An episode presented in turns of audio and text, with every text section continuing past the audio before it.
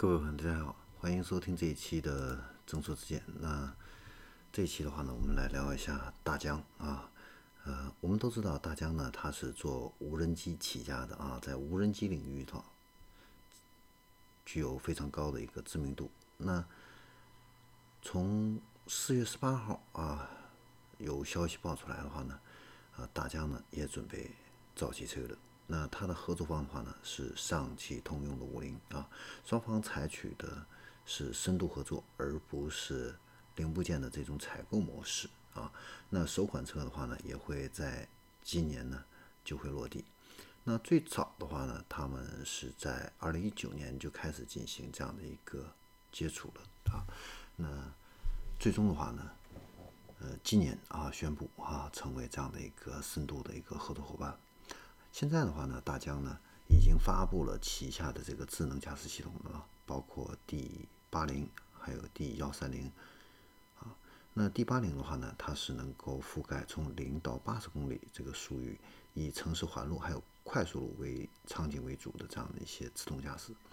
那 D 幺三零的话呢，是能够覆盖从零到一百三十公里属于这个高速场景路段的这样的一些自动驾驶的一个场景。那目前的话呢，硬件配置的话呢，呃，可以看得到的话呢，就是现在呢，它的自动驾驶的话呢，是属于 Level 二这样的一个自动驾驶的一个水平啊。那如果的话呢，是加上这个激光雷达，还有这个驾驶行为识别的预警摄像头，还有这个四个环视的这样的一个摄像头的话呢，它可以实现 Level 三级的这样的一个自动。驾驶水平啊，那大疆的话呢，将在四月十九号上海车展的话呢，发布啊相关的这样的一个产品啊。呃，目前的话呢，大疆车载它的一个官网呢已经上线了。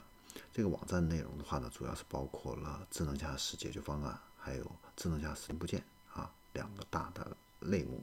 啊那除了智能驾驶这样的一些产品之外的话呢，它还有智能泊车的这样的一些产品，是针对最后一百米和最后一公里的这样的一个泊车的一个场景啊。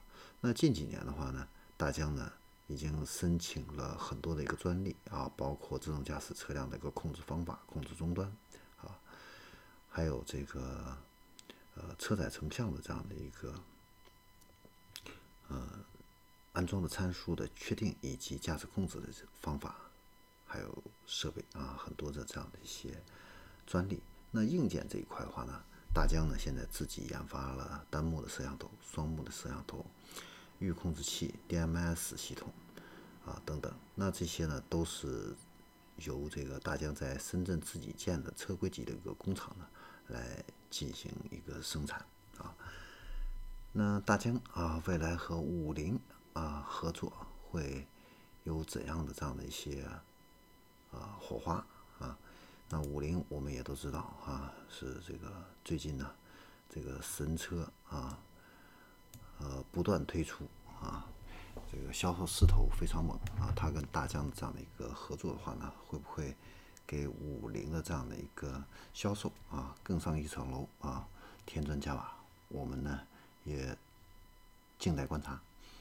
好，那这里是正说之间。我们这一期的话呢，关于大疆和通用五菱的这样的一个深度合作，就聊到这里。我们下一期再见。